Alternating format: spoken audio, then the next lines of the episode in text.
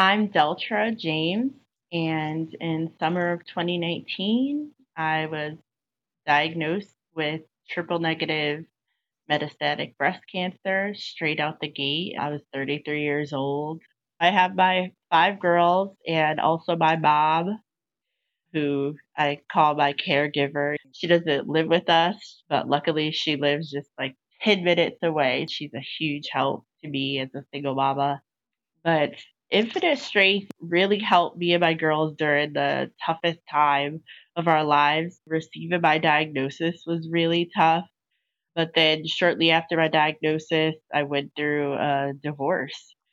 And it was not a good one. it's as bad as it could possibly be.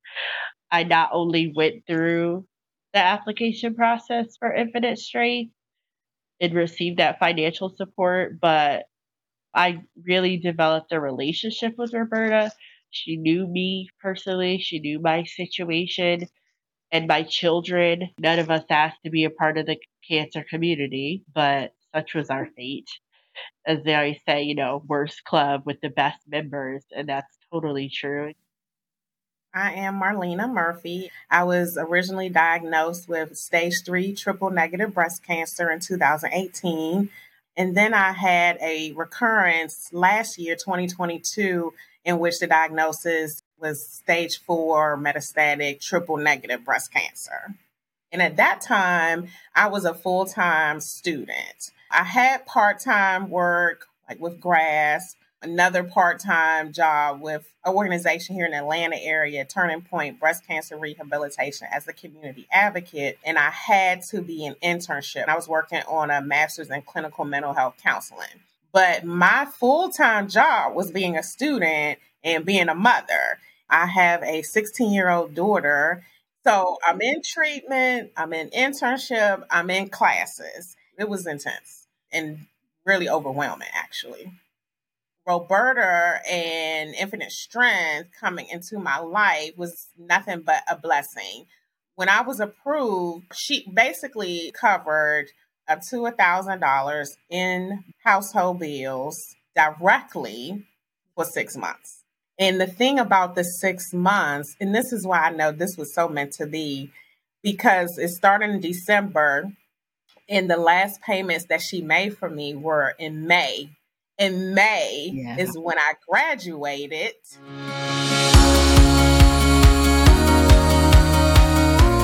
Welcome to the Our MBC Life podcast from Share Cancer Support, dedicated to exploring life with metastatic breast cancer from the perspective of us, the people living with this disease, and the experts who partner with us to help make our lives better. I'm Lisa Laudico, and I'm really glad you're here since no one should face MBC alone.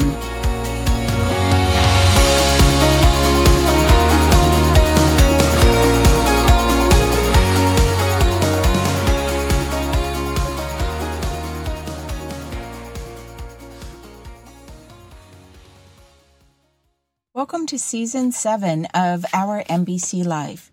We are so glad you're here we have a special Trailblazer episode for you as the season opener. I speak with Roberta Lombardi. She's the founder and president of Infinite Strength, a nonprofit that began in 2018 with a regional focus, but has since expanded across the nation. You just heard from two of the people that Infinite Strength has supported with its focus on single moms with MBC, financial need, and kids under 18 living at home. While Roberta herself isn't living with MBC, that hasn't stopped her from recognizing that those with MBC need everyone's attention, the attention of advocates, industry, and healthcare providers. Through Infinite Strength, Roberta is stepping into our shoes, seeing the gaps and taking steps to bridge them. We are so happy to welcome her to our podcast. A quick note both Roberta and Deltra James, who you just heard, refer to Lisa in their interviews. That Lisa is Lisa Laudico, the founding force behind this podcast. Lisa had wanted to bring Roberta on as a guest, and while she didn't have a chance to do that, it is my privilege to be the one to welcome Roberta here.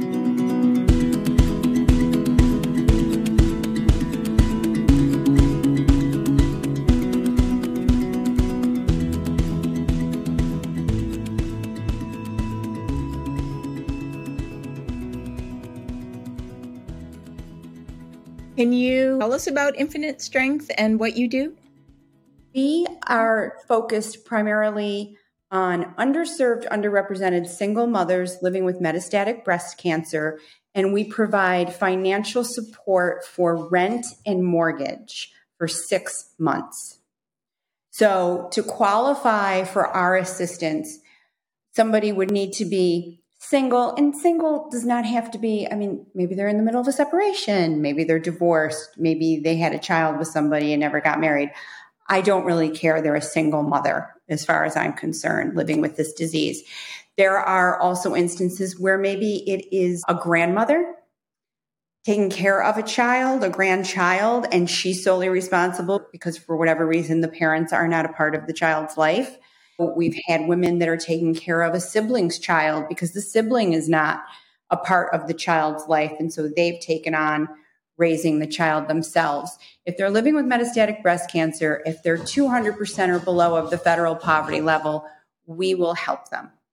Primarily, the women that we help, they're well below 200%.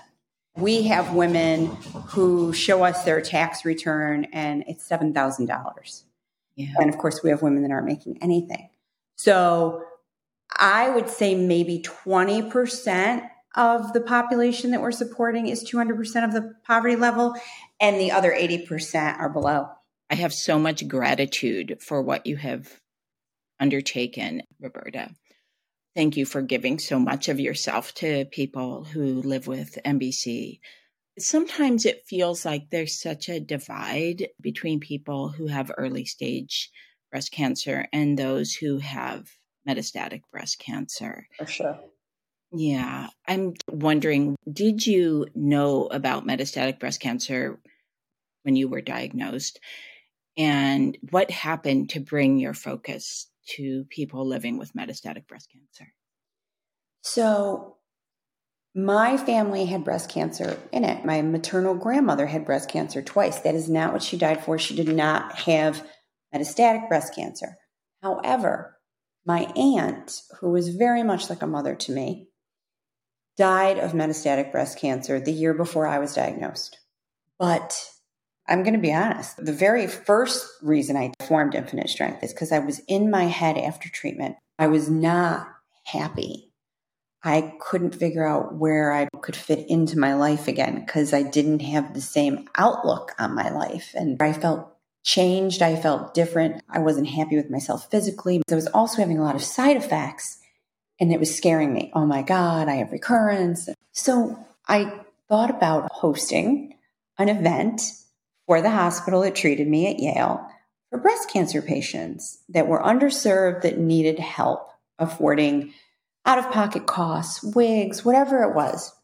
In 2018, I came up with this idea to have this event. I asked my oncologist what she thought. Just breaking in here for a second to say that the oncologist who treated Roberta is Dr. Sarah Schallhorn. She works at Yale and she is also the one who encouraged her to think about starting a nonprofit. Let's jump back in and hear the rest of the story. She came right over. It was really cute. She came to my house. We sat around the table talking about it. And she goes, You should be a nonprofit. And I'm like, Oh, wait, I didn't say that. And she was, No, I think you should. And you know what?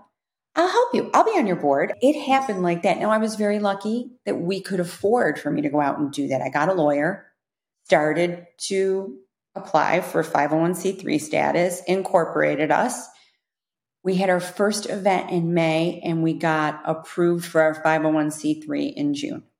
But it was for all stages, all women with all stages of breast cancer that were in financial need. Fast forward to the end of 2019. I wanted to do something special for the kids. All along, a part of me was doing this not just for the women, but for the kids. I had little kids. They were 14, 13, and 10 at the time I was diagnosed. I saw what it did to my kids. I saw how fearful they were. And I thought, geez, my kids were so scared, and we have all that you could ask for in life. But the people we're helping, they don't have the advantages we have. So let's try to do something special. It was the holiday time. So again, my oncologist called and she said, I have a woman who has been homeless with her five kids. She just got approved for Section 8 housing, but they have nothing. And I'm wondering if you would like to help her for Christmas. So she put us in touch, and the woman was so lovely, so kind, so gracious, and moved to tears and said, I can't even talk right now. Can I call you back? I'm overwhelmed. I thought, oh, I scared her off. I'm not going to hear from her. Well, I did hear from her. She called and she said, No one's been this kind to us ever. And I said, Will you tell me what I can do to make the holiday special, to give your kids a memory? So she asked all of her kids to write a letter to Santa. And I got them. And I still have them to this day. And one of the kids asked for a bed for their mother to sleep on so she didn't need to sleep on the floor. They were in a one bedroom apartment and she let them have the bedroom and she slept on the floor on a mattress, air mattress. One of the kids asked for a puppy that would never leave them and she could always love. These are the things they asked for. She asked for a photo with her kids so that they could always have that. So I brought a photographer, and on the day we agreed upon, we went and spent a Sunday morning with this family. That is what totally changed my focus for infinite strength being with that family, they had a roof over their head. She was in a walk up. She could hardly breathe to go up and down the stairs. She was months away from passing. There wasn't anything more than a love seat as far as furniture in the apartment. There was nothing in the kitchen no appliances, no food, nothing to tell me they ever ate there. I came home and I was like, you know what? This is not right. So I sat with it for quite a while. And as we got into the beginning of 2020, I had this idea to refocus our mission. But of course, the pandemic hit, and that brought with it you know, its own special type of turmoil. I thought, let me look at what we've done in the past year. Who have we helped? What's the demographic? And most of them were single mothers but they were single mothers with all stages, not just metastatic. When the pandemic was declared over and our state opened up in 2021 in the spring, I asked the board if they would approve us refocusing our mission to single mothers with metastatic breast cancer. We put a gala together in record time so that in July of 2021, we could announce our new focus. And it was so well received. I would say that was the catalyst meeting Sharon and her beautiful kids and seeing what they were going through. When I left her house that night, I got a text from her and she said, I don't remember ever laughing that hard with my children, and I can't thank you enough for your kindness. I'll never forget it. And then she passed right after Christmas. There's no words for how you changed their lives, but it's still just incredibly heartbreaking. The thing that stays with me, it's like this with every family. I tried to find the kids. Nobody can say anything. And the social workers at the hospital, they can't share anything with us. That was devastating because the youngest three were my daughter's ages. So I think oh. that played into how hard it hit me. Let's hear again from Deltra, who tells of her introduction to infinite strength.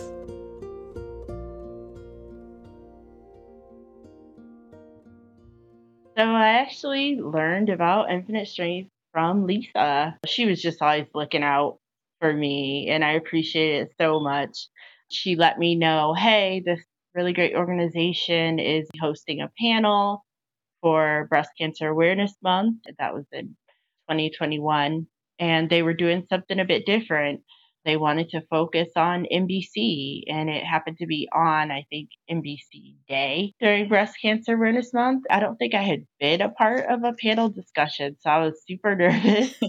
and I was really happy that she was right there with me. But as I was sharing, my story alongside Lisa and these wonderful Connecticut based oncologists I was learning so much myself because I was being introduced to Roberta and I saw her passion and I was just so impressed by her as an early stager who had decided to not be done with the cancer community once she was done with treatment herself, but to dive even deeper. Once I was done on that panel, I just I went to her and I was like, how do I apply for these services? Because I was like, this is stuff I need. Roberta, one of the incredible things to me is how you you didn't do a whole study and all of this kind of stuff. You know, you were like, here's the problem, and we can help these people right now when they need it. And we're going to do it. That's the way I roll. I have to tell you, I think I drive the board crazy because I don't do focus groups, I don't do study. I kind of go with my gut.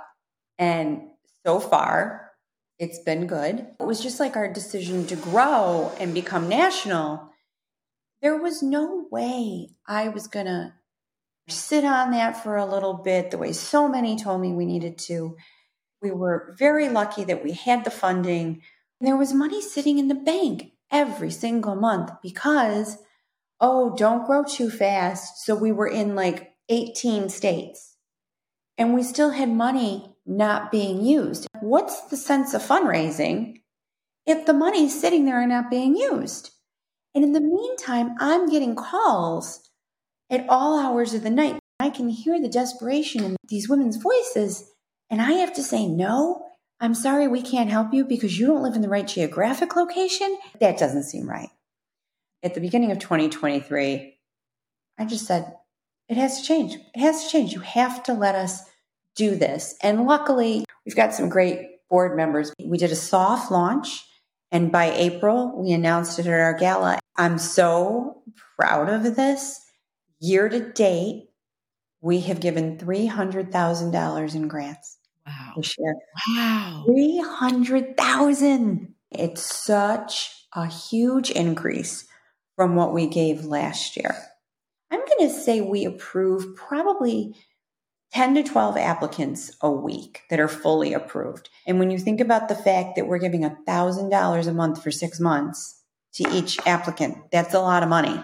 It doesn't Yeah. sound like it's a lot of applicants, but it ends up being a lot of money. Does it worry you that you won't be able to keep up with the fundraising? I'm just recently starting to think okay, we need to come up with some new plans to make sure we sustain this. I do think some of the worry is just me being a worrier. We have people coming off and going on every month because of the 6 month, you know, rotation. So I think we're going to be fine. The pharmaceutical industry has been extremely generous to us. Look, the patient population we help, this is the, the hot button right now in our society. We're very lucky because the pharma companies give us the money and they say use it for your grant programs. But do I want to make sure that we're always putting in new programs to sustain this so that we can keep on going? Absolutely. Because we are right now helping women in 27 states. And yesterday I had a call from an applicant in Alaska and an applicant in Hawaii. So, I mean, people know about us, but we're also very niche. There's nobody else in the country that has this mission because we are super, super focused on single mother, metastatic breast cancer, kids under the age of 18 living with you. Let's hear again from Marlena Murphy. She's living with MBC and found infinite strength when she most needed it.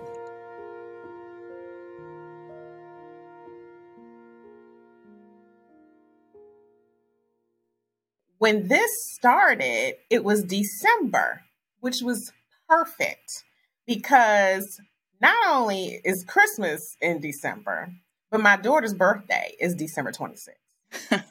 So for me to not have to worry about, okay, I need to figure out how I'm going to pay the mortgage and pay electricity and just trying to figure out how to get all of those things together in addition to wanting to make my daughter's Christmas and her birthday very special. And not only that, December 2022, that's when she turned 16. Despite the fact that I had been diagnosed in 2022 again, I wanted her 16th birthday to be something to enjoy and was special for her. So that was a direct influence on how I was able to financially be there for her. Thank you, Roberta.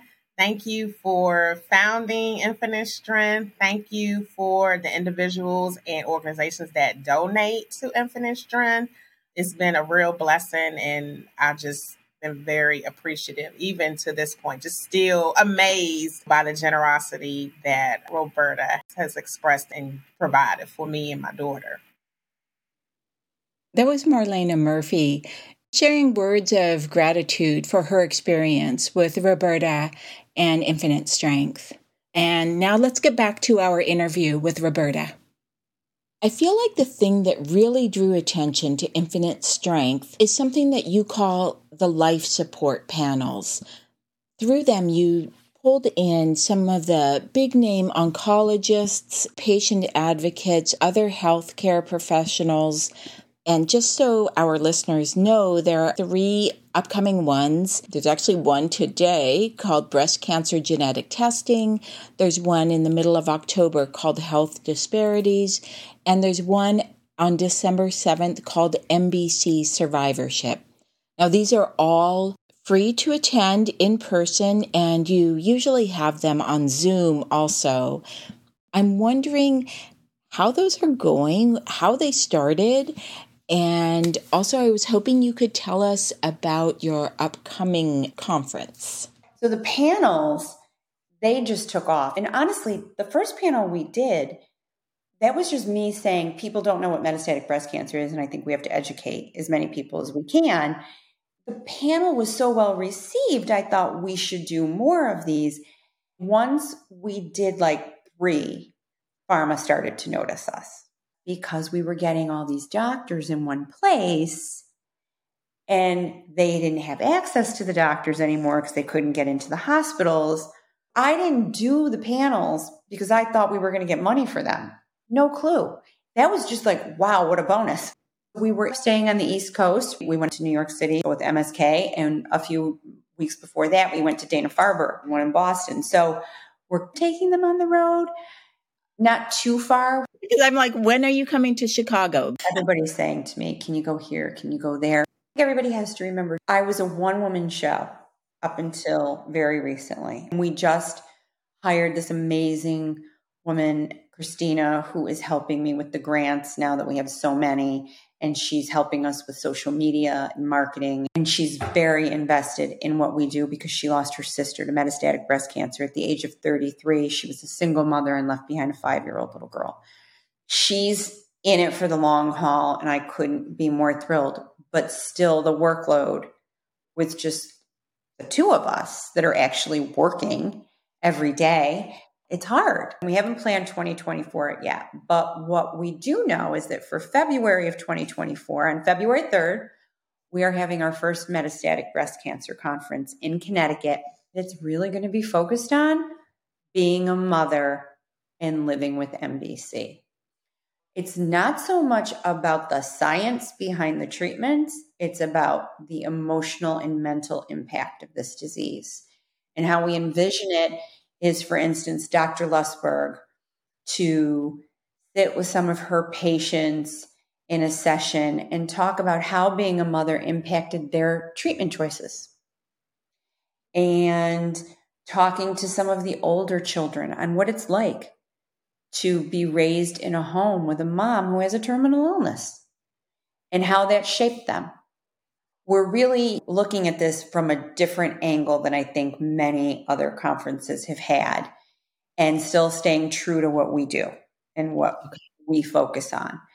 We're making it more of a regional conference. We're inviting physicians from Memorial Sloan Kettering and Dana Farber to join us as well.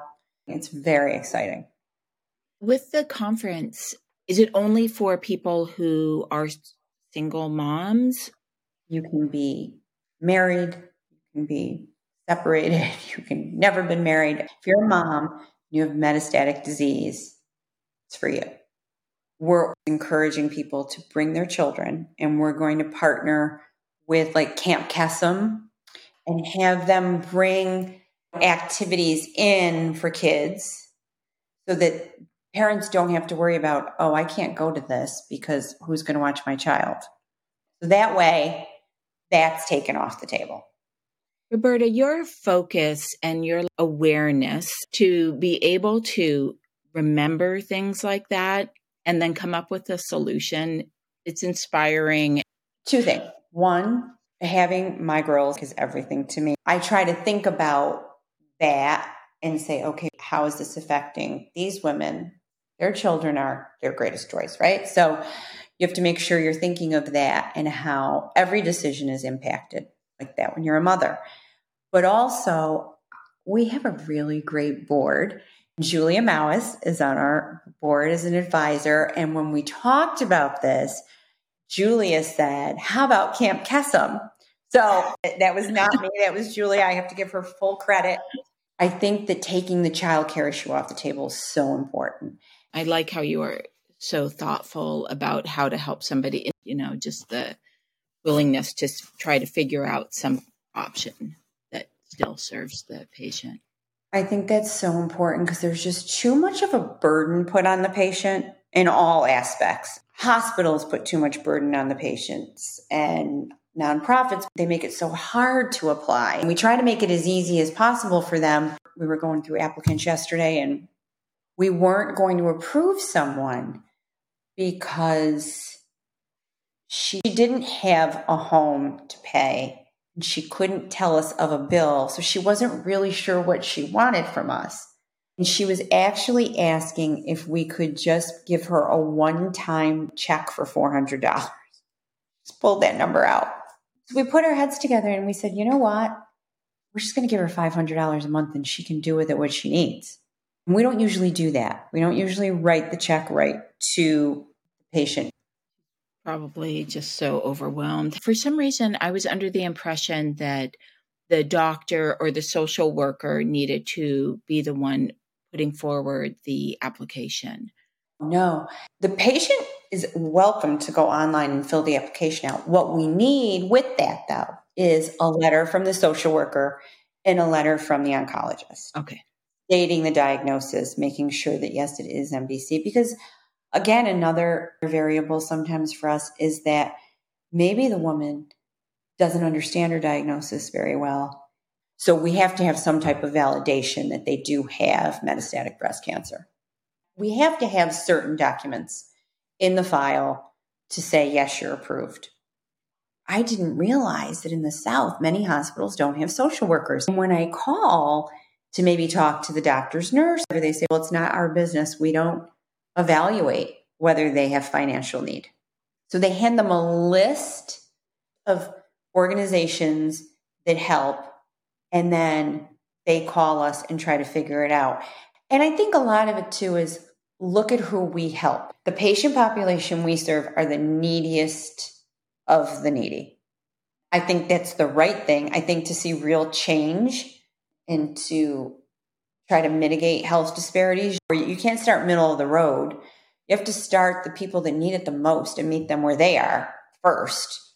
Nobody's holding these women's hands and saying, Let me help you. Let me help you navigate this. We got a call a few months ago from a woman who was in Kentucky, I think, undergoing chemotherapy and she wanted to try to save her hair. The hospital said that they had scalp cooling to offer her. They didn't tell her until the day before treatment that she had to find funding to cover it. She thought it was something the hospital supplied to you. And You didn't have to worry about it. They gave her a piece of paper and somehow it had our name and phone number on it. I met Rich Paxman when I was in treatment. And while I didn't have scalp cooling, Paxman Scalp Cooling has been a supporter of ours and he's become a very good friend. So I knew how to help her and I made a call. I asked her if I could talk to the person at the hospital. I found out they had Paxman scalp cooling and I called Rich and I said, Can you help us? They just told her, Well, here's an option to keep your hair. They never took the time to say, But there's a cost to it. And if you can't pay for it, and it was obvious she couldn't, then you have to find somebody that can help you. How is a person supposed to navigate this stuff? Right if you're in advocacy in any way, if you have metastatic breast cancer, or like in your case, if you don't, you know that you're going to lose people, that there's going to be hardships that you see. How do you live with that? What are your coping mechanisms? So sometimes it gets really heavy for me to hear the stories or to get the calls that somebody passed. And I can tell you, Julia brought us a young woman not long ago, and I just took to her. Can't explain it. She was just the sweetest. Her father reached out a couple of days after the first of the year and said, I just wanted you to know that my daughter passed, and I found her notes to and from you. And it was obvious that you meant a great deal to her, and I wanted you to know that. Like, that was one that was especially hard. Sometimes I have to take a step back. Sometimes I have to walk out of my office and say, okay, you know what? Let everything just go for right now and do something that makes you feel better. When possible, that has to do with being with my girls, going on a long walk, and just kind of letting things settle inside as tragic as it is, it makes me say, okay, think about if we weren't there to help this woman for as long as we did. Think about how much worse it would have been for her and her child leading up to this. When we can, like in the instance I just told you, we sent her father a check for her son to be used as he saw fit because he was now going to be his grandson's caregiver and she had time left with us for her grant. So I just said that she would want you to use it to help her son. Know, Dr. Lustberg and I were talking about this the other day. One of her patients passed who we were helping, and she called. And my first question was, What about her kids? That's what's driving me crazy. How do we help the kids in this time of need? That thought is what keeps me up at night. And you know, she had a great suggestion. She said, maybe that's something we put on our intake form. Maybe we start asking that question. We try to figure out a way to help. Here's Deltra James talking about Infinite Strength's new campaign called The Kids Are Not Okay. It started this month in September, and it puts the focus on the kids of Moms with MBC. Roberta asked Deltra if she would be the face of this project, and in case you're wondering what that entailed, it means Deltra's face is on a billboard right now in Connecticut.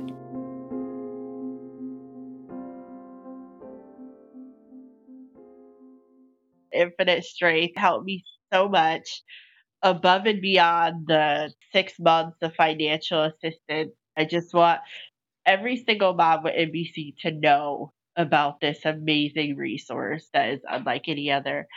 So, this is a very new thing. The kids are now okay, discussions. It's very important.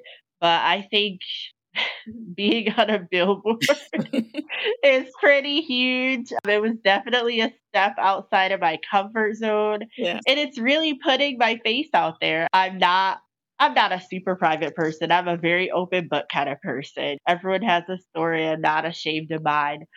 And I want people to put real people's faces and stories to these organizations. So when someone's raising their hand during an auction and they're saying six thousand dollars or whatever for this vacation in Italy, yeah.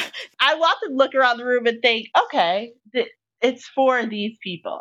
Because to me, $6,000, that's my rent for six months. They need to realize that. And Roberta realizes that. The biggest part of marketing an organization like this is just letting people know who they're helping Yeah. and what people are struggling with. So when she asked me, Hey, would you welcome us into your home to take some photos? you and just whoever of your girls would be willing to participate. I absolutely said yes. And I always give my kids the option and I respect their privacy. But for me, I also feel like sharing so openly is like just mashing generational issues with being open about diagnosis. There's just so much shame and secrecy around diagnosis. And I would also say a lot of shame and secrecy about struggles in general, even financially. Those are just my realities. They're not things that define me. When you think about your biggest accomplishment with infinite strength, what really fills your heart and keeps you going? What keeps me going are the women that I speak to. I love answering the phone and knowing that I can help these women. The conversations that I have with them are eye opening, and it just makes me want to do more and try harder and come up with other ways that we can support them. That's what keeps me going, and that's what keeps me motivated. They'll call me because they get to know me, right? They'll call me if they need to talk about something. So if they had a scan and they're not quite sure what the doctor told them, they'll call me. And sometimes I actually have to call the doctor and say, Your patient didn't know what you just explained to them. Nobody's a mind reader, everybody's human. Well, like the patient needs to understand the diagnosis and what's going on. If this one woman, she wasn't sleeping, her back was killing her, and she goes, I'm just not sleeping at night. And I said, Did you tell your doctor? Oh, yeah, I've had a scan recently. Well, what did it say? I don't know. I didn't understand.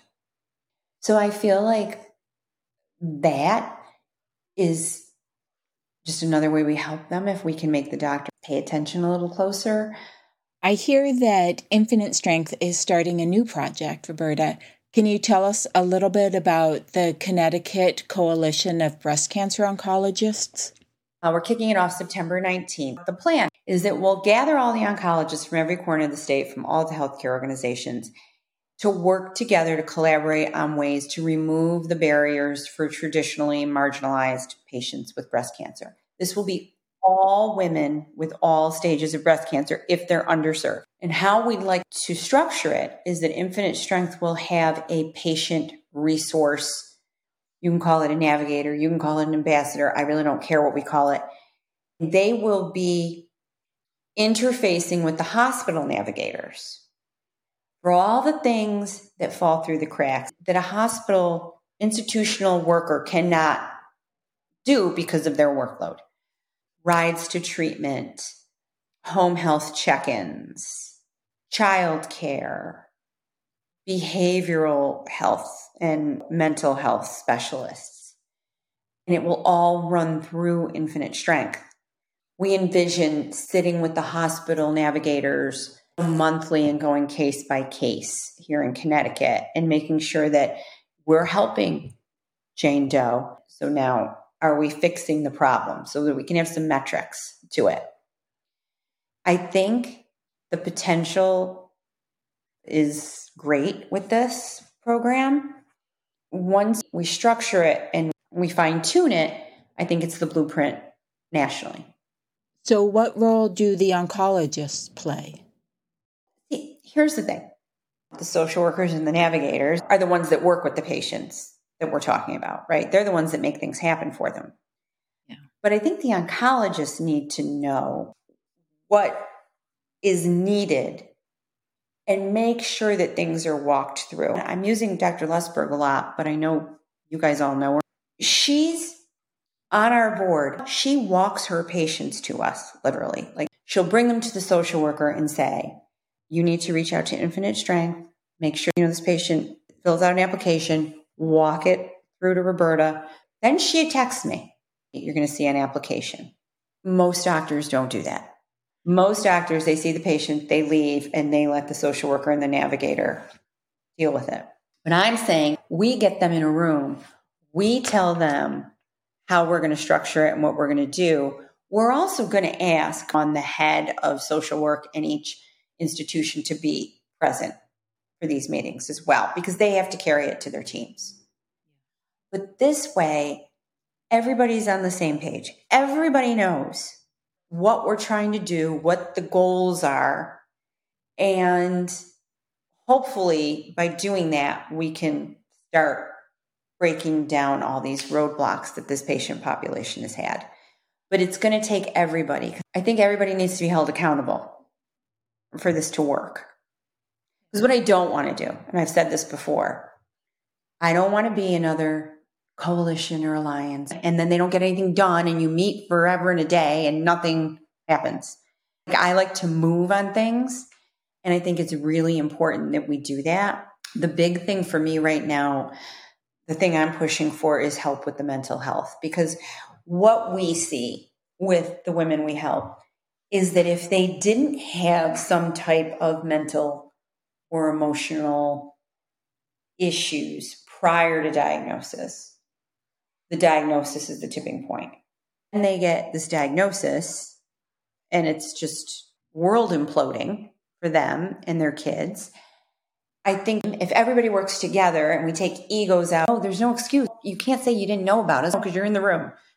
While you were talking, I was thinking maybe what needs to happen is educating the oncologists. This way of doing it is so good to bring the action that's going to happen with the education. It's going to happen simultaneously. I think for some it will be very eye opening when I can tell them the stories that are shared and the fact that so many of these women will tell me things they don't tell their social workers. They're afraid. They're afraid to disclose some of the issues they have because they're afraid that they're not going to get the best treatment or that they're just going to be ignored or they're afraid of their doctor because they feel he's a doctor, she's a doctor, and she doesn't have time to hear about this concern or this problem. They just think of me as a woman and that they're talking to on the phone. Yeah. So they'll talk to me. And that's key. They need somebody to talk to. Are you thinking that you're going to try to connect people with mental health? That's the idea. And I know this is pie in the sky, but you know, I just remember when I was diagnosed and I had to meet my team and hear the plan. It was the breast surgeon, the breast oncologist, and a social worker came in to give my husband and I advice on how to tell our three girls. There was no therapist, psychiatrist, whatever you want to call it, counselor. There was none of that. And I think to myself, why aren't patients given that as part of their care team. Even the most together patient, this disease is hard. And then the drugs you take are hard. And to be in treatment for the remainder of your life, that's a lot. And then just what the diagnosis implies, you have to deal with that. Why aren't we supplying a trained individual to give that type of help and support to each person. And I get it. Staffing shortage, there aren't enough people. But again, I say, what are we doing in this country? Because it's just such a circus. So I know these are lofty goals, but this is all a part of it if you can get it going and making it work in Connecticut, you're so focused that I feel like you will make it happen, even if it's one state at a time. I actually cannot imagine the amount of work that all of this would entail. Like, again, this is where industry is going to help us. The pharma companies have been wonderful, but through talking to the contacts there, they all have their own programs that they institute with hospitals. For example, if you're on Trodelvy, Gilead gives a transportation fund for patients that need it to get to the hospital for treatment. It's not accessed. That begs the question why isn't it accessed? Do the hospital social workers not know of it? Is there just not clear communication?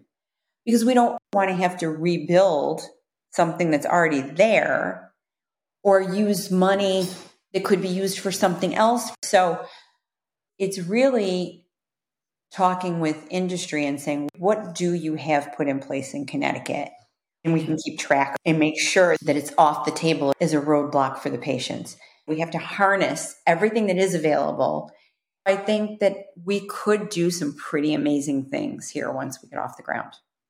Having seen you in action, raising money and how you really pull people in. Dr. Lustberg, Dr. Weiner, you have lots of big name people who are invested in your success and enthusiastic about this. Did you have experience doing this before you started?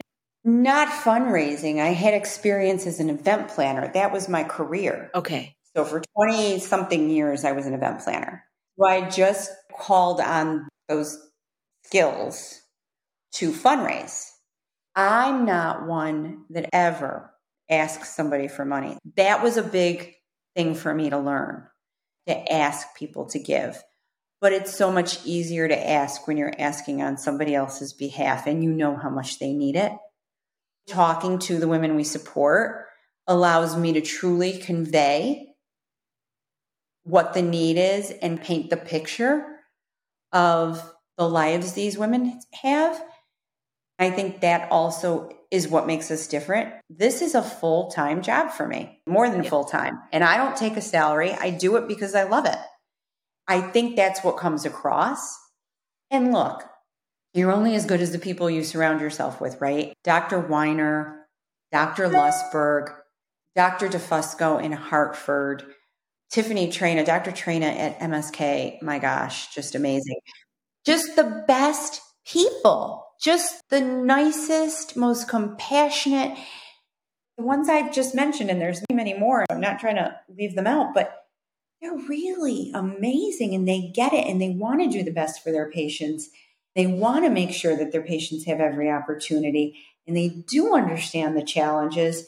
I think that's why they're drawn to us and we're drawn to them. It's kind of a no brainer. Yeah.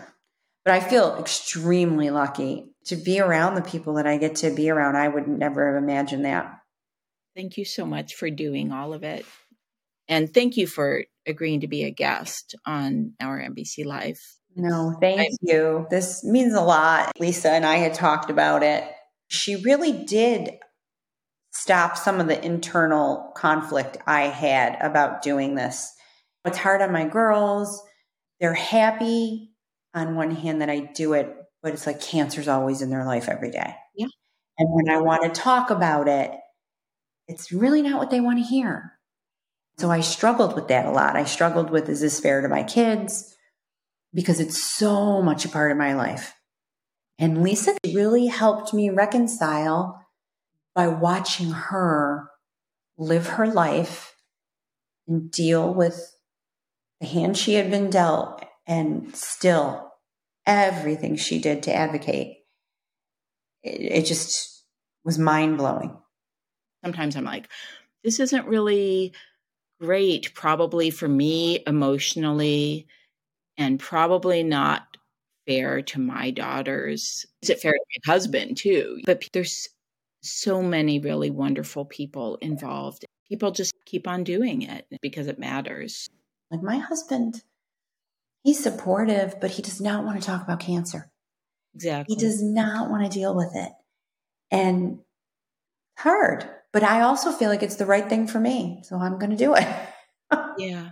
I've met so many wonderful people, and you wouldn't have met them if you didn't go through what you went through or you're going through. And you think, geez, I can't imagine not knowing you guys now. It's very bittersweet